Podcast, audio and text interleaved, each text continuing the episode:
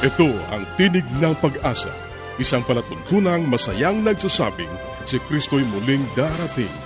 Tiyak na darating at malapit nang dumating. Kaya't kaibigan, pumadakang siya'y sa lubungin.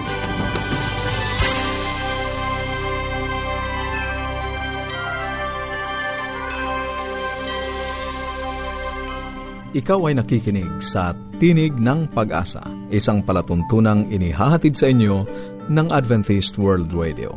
At ako ang iyong kaibigan, Ner Caranza, nag-aanyaya na samahan niyo kaming muli sa 30 minutong paghahayag ng mga kaalaman sa malusog na pangangatawan, masaya at matatag na sambahayan at higit sa lahat sa pagtuklas ng pag-asa na nagmumula sa salita ng Diyos.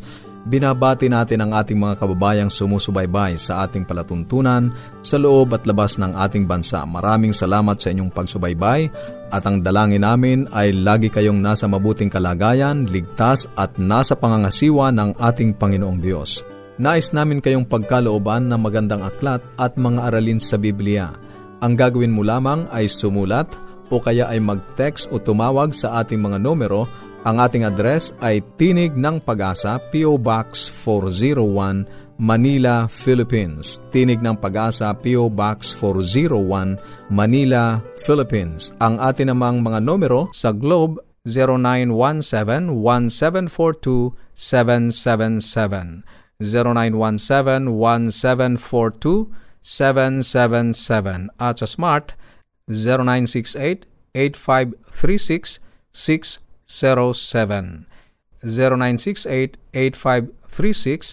0968-8536-607. Maaari ka rin magpadala ng mensahe sa ating Facebook page, facebook.com slash awr Luzon, Philippines. facebook.com slash awr Luzon, Philippines. Ang ating mga pag-uusapan ngayon sa buhay pamilya, pagtatalik, mahalagang sangkap ng pagsasamang mag-asawa. Sa gabay sa kalusugan, ang sakit na almoranas, ano ang dahilan ng pagkakaroon nito at paano lulunasan. Sa atin namang pag-aaral ng salita ng Diyos, patuloy nating tatalakayin ang mga paksang may kinalaman sa pagiging katiwala. Yan ang ating mga pag-uusapan dito pa rin sa Tinig ng Pag-asa. Manatili kang nakikinig.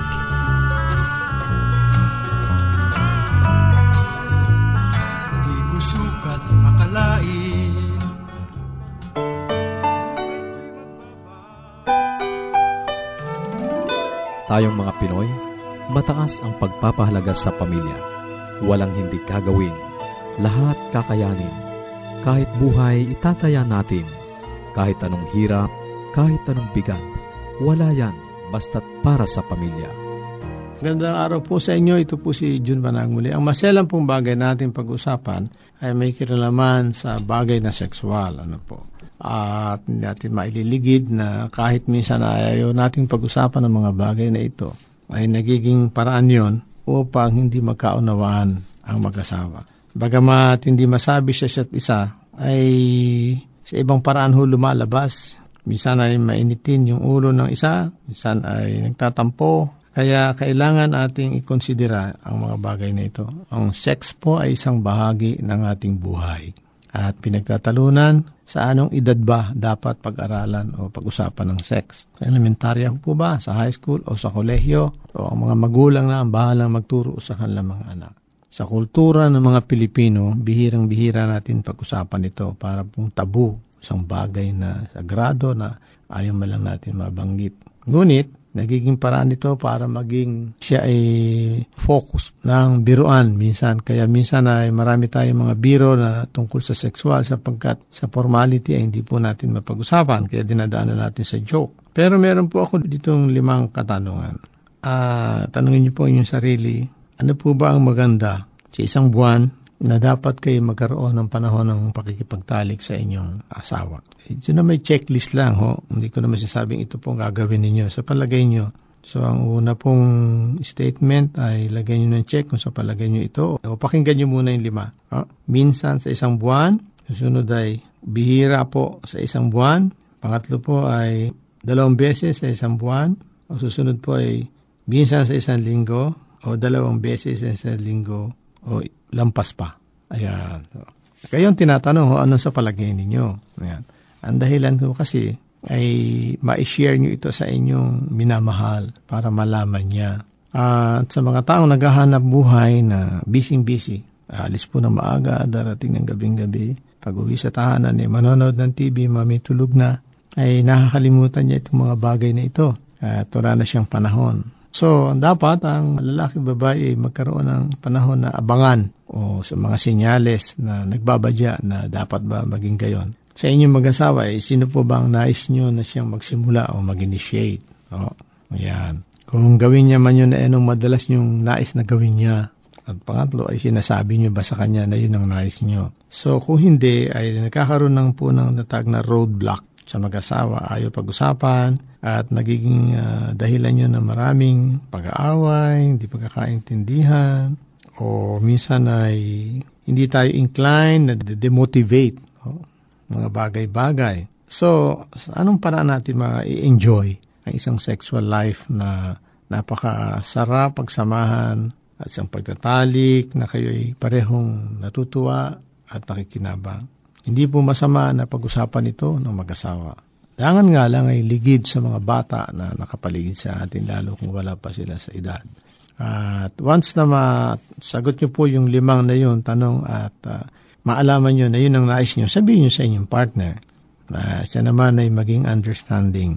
Kasi po, hindi natin dinidiscuss ito bilang mga Pilipino ay marami kasi nagturo sa atin noong unang araw na bawal pag-usapan ito. Yan. At hindi maganda. Kaya tayo ay nagkaroon ng ganong kaisipan. Hindi po, sa mag-asawa po ay natural lang yon sapagkat yun ay bahagi ng kanyang magandang buhay sa kanyang kapartner. So, sa ating mga tagapakinig, kung merong kakulangan ang inyong partner sa bagay na ito, bakit hindi nyo sabihin sa kanya?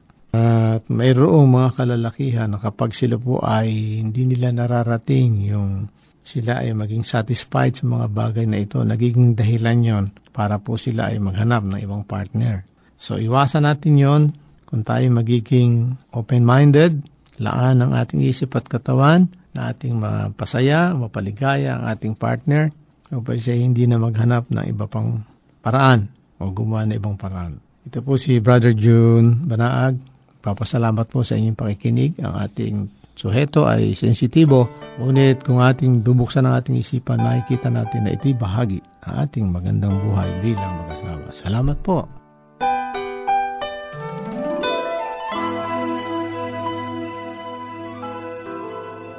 Yes, Dad and Mom are coming. I wish my parents will come too. The best way to spend time? It's with family. Adventists care. Patuloy kang nakikinig sa Tinig ng Pag-asa. Kung mayroon ka mga katanungan o anuman ang nais mong iparating sa amin o kung nais mong magkaroon ng libreng aklat na aming ipinamimigay, sumulat ka lamang sa Tinig ng Pag-asa, P.O. Box 401, Manila, Philippines.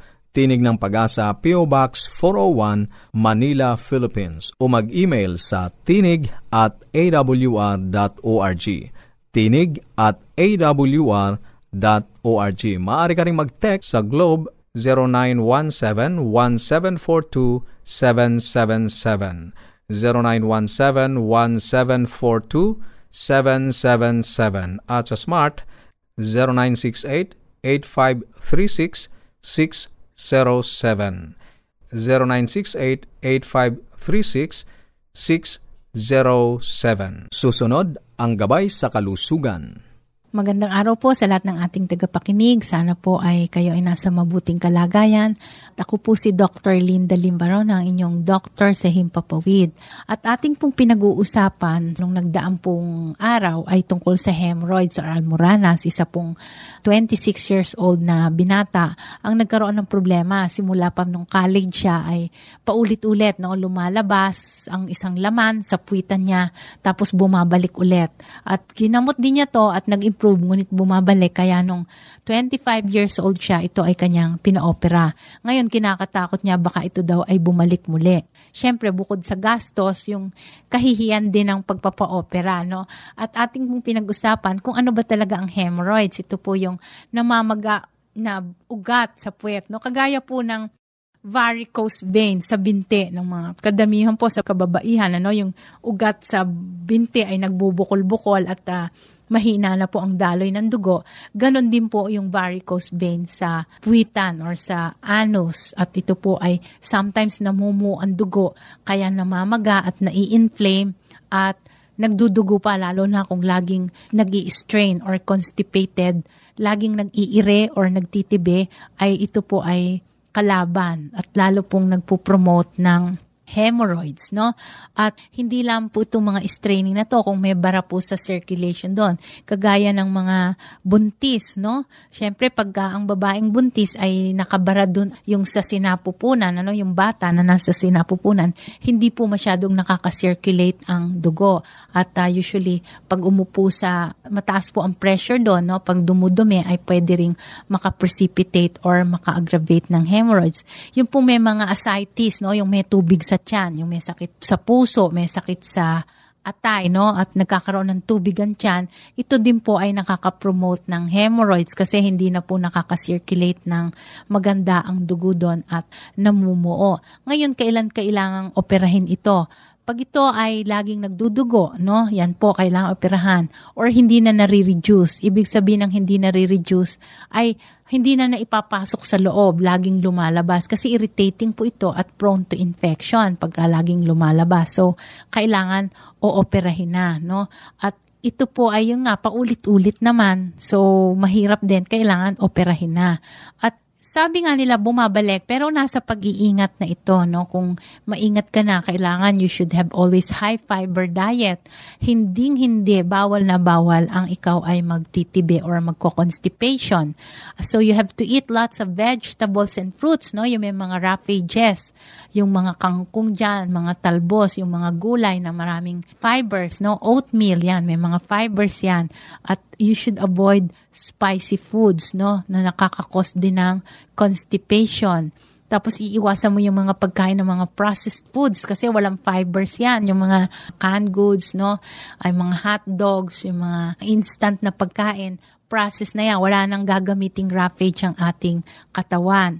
Tapos you have to drink lots of fluids, no? Lots of water. Kasi, alam nyo, pagdating sa bituka, no, lalo na sa large intestine, minsan ang fluid ay nakukulangan na at mabagal na ang transit time or yung paggalaw ng bituka para hindi nakakababa agad ang dumi at ito ay nakakakos ng constipation, nasisipsip uli or na aabsorb uli ang mga liquid sa ating mga kinain kaya paglabas ito ay matigas na. So, yan ang kailangan. Ano? At saka kailangan practice ay ang pagdumi araw-araw. Kailangan, no, you should make that as a habit para hindi nai-steady sa loob ang ating mga dumi at sometimes yun nagkakos ng constipation. At we should avoid lifting heavy objects, no, or sitting in squat position. No? Kung talagang matigas pa rin, you take stool softeners. Iinom ka na ng gamot pampalambot ng dumi. Okay? So hanggang dito na lang po tayo. Wala na tayong panahon. Maraming salamat po sa inyong pakikinig. Paging Dr. Rodriguez, you're needed at room 321. Dr. Rodriguez, Mrs. Martinez, room 321, kailangan na po nating i-dialysis ang asawa ninyo. New outlook and a healthy lifestyle makes a big difference. Adventists care. Ang inyong napakinggan ay ang bahaging gabay sa kalusugan at bago tayo dumako sa pag-aaral ng Biblia, muli ka naming inaanyayahan kaibigan na makipag-ugnayan sa amin. Anuman ang nais mong iparating, maaari kang mag-email sa tinig at awr.org. Tinig at awr.org o kaya ay mag-text sa Globe 0917 1742 777 0917-1742-777 at sa Smart 0968-8536-607 0968-8536-607 o kaya ay magpadala ka ng mensahe sa ating Facebook page facebook.com slash awr Luzon, Philippines. Facebook.com slash awr Luzon, Philippines Dadako na tayo sa pag-aaral ng Biblia. Kumusta ka kaibigan? Ito ang iyong kaibigan sa Himpapawid, Pastor Romeo Mangilima nagsasabing, Napakabuti ng ating Panginoon sa iyo kaibigan. Patuloy tayo sa ating serye na may kinalaman sa pagiging katiwala. At nais kong ipagkaloob sa oras na ito ang panawagan ng ating Diyos sa bawat sa atin. Maraming mga leader ng mga bansa ngayon ang nananawagan at pati ang mga concerned citizens nawa magkaroon ng pagbabago sa kanilang mga bansa. Subalit sa kabila ng maraming panawagan, tila baga walang pagbabago walang pagsulong, kaya nga maraming pagkabigo ang ating naranasan.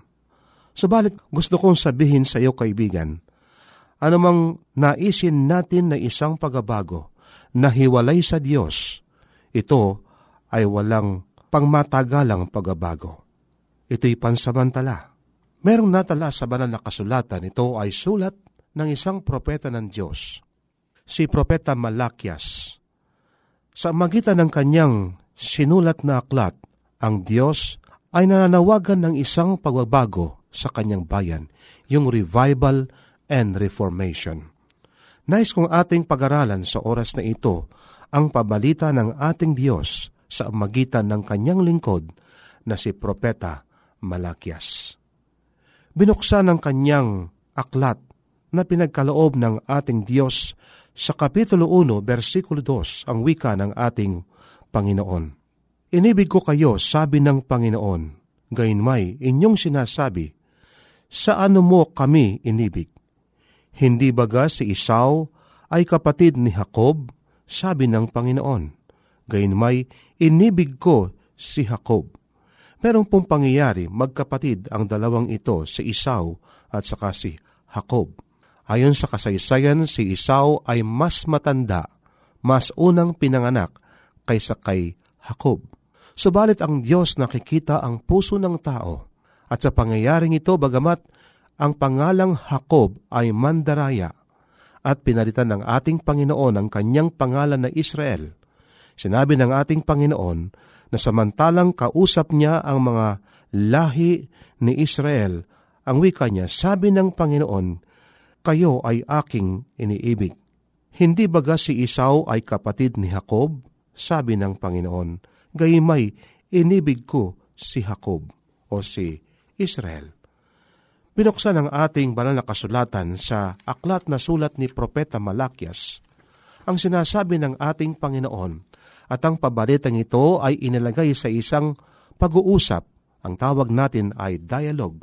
At ang sabi sa versikulo 5, at makikita ng inyong mga mata at inyong sabihin, dakilain ng Panginoon sa dako roon ng hangganan ng Israel. Kaya nga, sinasabi ng ating Panginoon sa kanila ang kanilang kalagayan, yung insensible to their spiritual condition, walang pakiramdam sa kanilang spiritual na kalagayan. At sila'y nabigo na ilagay ang Diyos na pangunayin sa kanilang buhay, nanupat sila nagkaroon ng isang kalagayan na sila ay mga bulag sa spiritual nilang kalagayan. Pagkatapos sinasabi sa atin sa versikulo 6, Iginalang ng anak ang kanyang ama, at ang alila ang kanyang Panginoon. Kung ako nga'y ama, saan nandoon ang aking dangal? At kung ako'y Panginoon, saan nandoon ang takot sa akin, sabi ng Panginoon, nang manghukbo sa inyo. O mga sardote, na nagsisihamak ng aking pangalan, at inyong sinasabi, sa ano namin hinamak ang iyong pangalan. Ang sabi ng ating Diyos sa pakikipag-usap sa bansang Israel, hinamak ninyo ang aking pangalan. Subalit, ang kalagayan ng bansang Israel, sila'y bulag sa spiritual, hindi nakikita ang kanilang kalagayan. Kaya ang sabi nila, sa ano ka namin hinamak, o Panginoon? Versikulo 7, Kayo'y naghandog ng karumaldumal na hain sa aking dambana, at inyong sinasabi, sa ano namin nilapastangan ka, sa inyong sinasabi, ang dulang ng Panginoon ay hamak.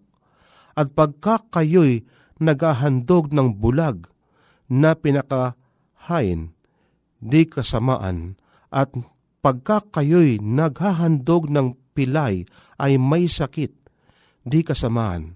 Iharap mo nga sa inyong tagapamahala. Kalulugdan ka baga niya o tatanggapin baga niya ang iyong pagkatao? Sabi ng Panginoon ng mahakbo.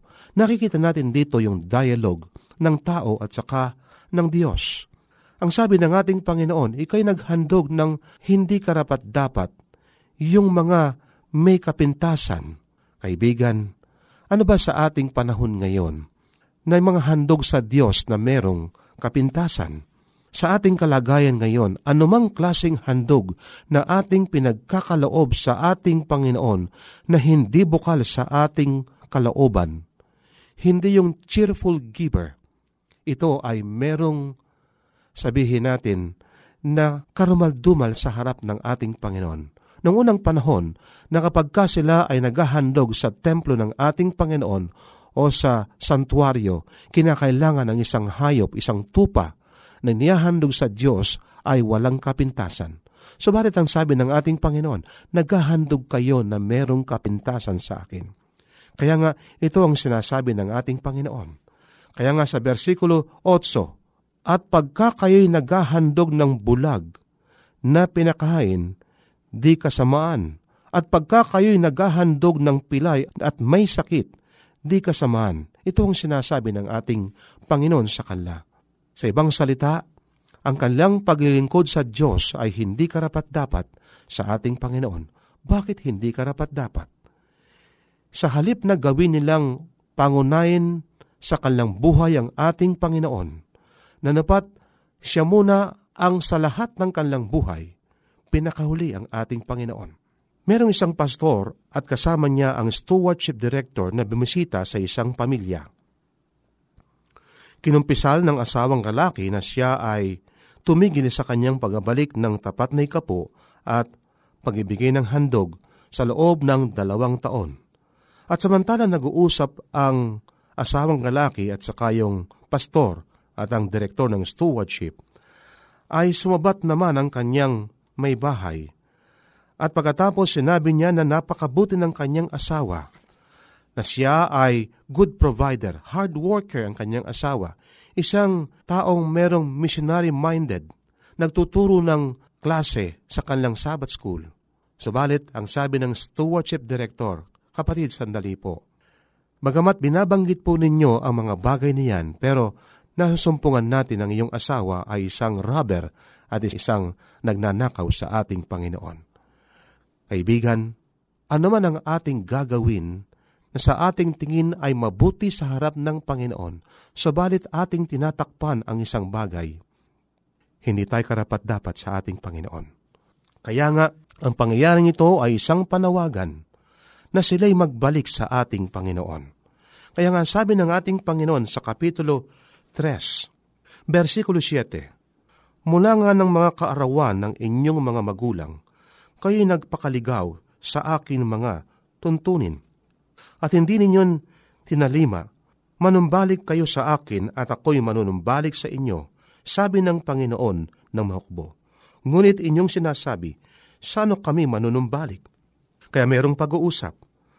Nanakawan baga ng tao ang Diyos, gayon may nanakawan ninyo ako, ngunit inyong sinasabi, sa ano ka namin nanakawan sa mga kasampung bahagi at sa mga handog. Kay mga sumpa ng sumpa, inyo akong nanakawan sa makatuwid bagay nitong buong bansa. Kaya narito ang pag-uusap ng bahay ng Diyos at saka ng Diyos. Nangangulugan ang kanilang pagkatapat na bilang katiwala, pagbabalik ng tapat na ikapo at pagbibigay ng handog, ito ay isang manifestasyon o ipinapakita nila na sila ay nananumbalik sa ating Panginoon. Ito ang isang konkretong bagay na kapag ka ginawa ng isang tao ang bagay na ito, kanyang pinapatunayan na siya ay merong tiwala sa ating Diyos hindi naman interesado ang Diyos sa ating kakarampot ng salapi. Subalit ginawa ng ating Panginoon na bilang antidote, bilang gamot, sa ating ugali na hindi karapat-dapat sa Kanya na bago siya dumating, nais niya mabago ang ating mga buhay. Kaibigan, nais ng Diyos, mabago ako, mabago ka. Makita sa atin ang revival and reformation sa magitan ng pagkatapat na bilang katiwala ng ating Panginoon. Sa ganong paraan, kaibigan, isang pagkapakita na tayo ay nanunumbalik sa ating Panginoon. At kapag ka ito ay ating ginawa, ating ipinapakita na tayo ay may pananampalataya, may pagtitiwala sa ating Panginoon sapagkat pinangako ng ating Diyos, hindi niya pahabayaan ang kanyang mga anak. Maraming salamat sa iyong pakikinig. Sana'y nakinabang ka sa ating mga pag-aaral. Muli ka naming inaanyayahan na makipag-ugnayan sa amin sa anumang katanungang nais mong iparating, gayon din kung nagnanais kang magkaroon ng mga libreng aklat at mga aralin sa Biblia. Sumulat ka lamang sa Tinig ng Pag-asa, P.O. Box 401, Manila, Philippines. Tinig ng Pag-asa, P.O. Box 401, Manila, Philippines. Maaari ka rin mag-email sa tinig at awr.org. Tinig at awr.org o magpadala ng mensahe sa ating Facebook account facebook.com slash awr Luzon, Philippines facebook.com slash awr Luzon, Philippines. Maaari ka rin mag-text sa Globe 0917-1742-777. 0917-1742-777. At sa Smart 0968-8536-607.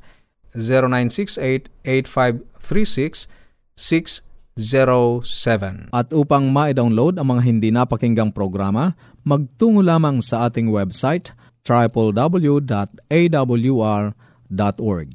www.awr.org Sa mga kababayan nating nasa Estados Unidos, maaari nyo na ring mapakinggan sa inyong mga cellphone ang ating programa. Idaya lamang ang 712 432 9975 0917-432-9975. Ito pong muli ang iyong kaibigan, Narcaranza, pansamantalang nagpapaalam.